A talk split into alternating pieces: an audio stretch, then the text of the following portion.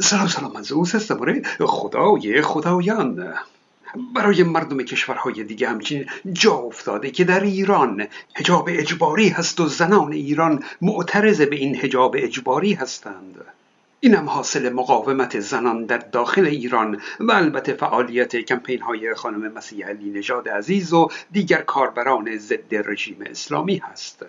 اما برخی از کاربران مسلمان خارجی اظهار تأسف می کنند که این روزها چرا زنان ایران در این اعتراضات مردمی روزهای اخیر روسری ها رو چرا به آتش می کشند اونها این حرکت رو در مقابله با دستور الله و بی احترامی به اسلام می‌دونند و از این بابت نگران هستند.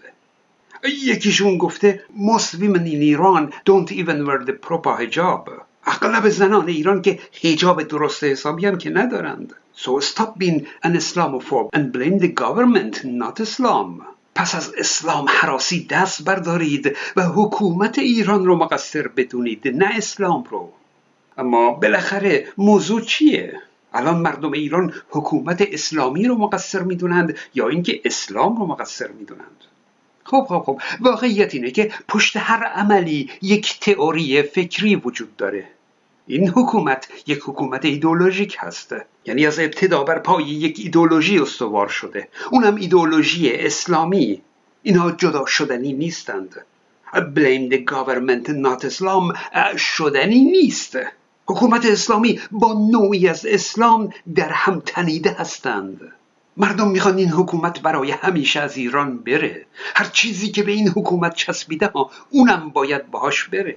در مورد اسلام قشنگ که مشالله ما به تعداد مسلمون ها ضرب در موهای سرشون انواع اسلام رو داریم. اینکه هر مسلمونی اسلام و الله خودش رو داره که هیچ تازه نوع اسلام هر مسلمونی در طول زندگیش دست کم هر سال هی عوض میشه.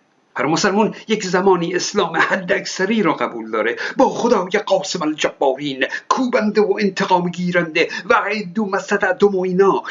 یک زمان هم اسلام حد اقلی مدل نواندیشانه دینی آکبند این را قبول داره. خب مردم از این حکومت اسلامی جانشان به لب رسیده. دیر یا زود این رژیم رو به زیر می‌کشند و مسلم ایدئولوژی اسلامی و تئوری فکری که این رژیم به پشتوانه اون به جنایت و شکنجه و ظلم و زور پرداخته اون رو هم مردم به زیر می‌کشند.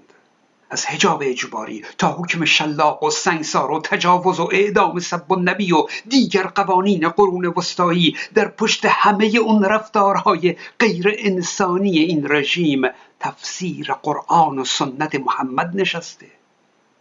اگه اینا حکم الله هستند مردم حکم الله رو هم به زیر می‌کشند.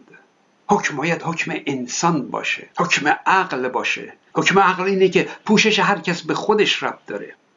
الان یه عده مسلمون افراطی میگن ها هجاب اجباری نباشه پمیش لخت اور اومد بیرون.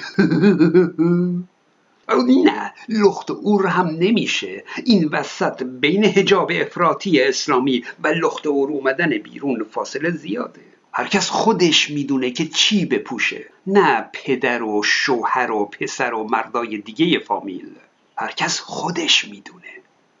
آتش زدن هجاب نگفتن به حکم الله هست بله وقتی حکومت به دست این مردمی بیفته که امروز روسری هاشون رو آتش می‌زنند اون وقت دین توی مسلمون در ایران از بین نمیره. اما محدود به باور خودت و خدای خودت میشه. مسجد برو نمازت رو بخون مشکلی نیست. برای خودت هجاب می‌خوای؟ داشته باش. مگه این شیرزن مبارزات ایران خانم فاطمه سپهری مگه چادری نیست؟ کس آزاده که هر پوششی داشته باشه. اما دخالت در زندگی دیگران دیگه تمومه. هموطن مسلمان عزیز یک تئوری فکری رو برای خودت بساز یک اسلام بهتری رو برای خودت ترسیم کن که در اون الله هم اجازه نداره که در زندگی دیگران امر و نهی کنه. بدرود دوستان.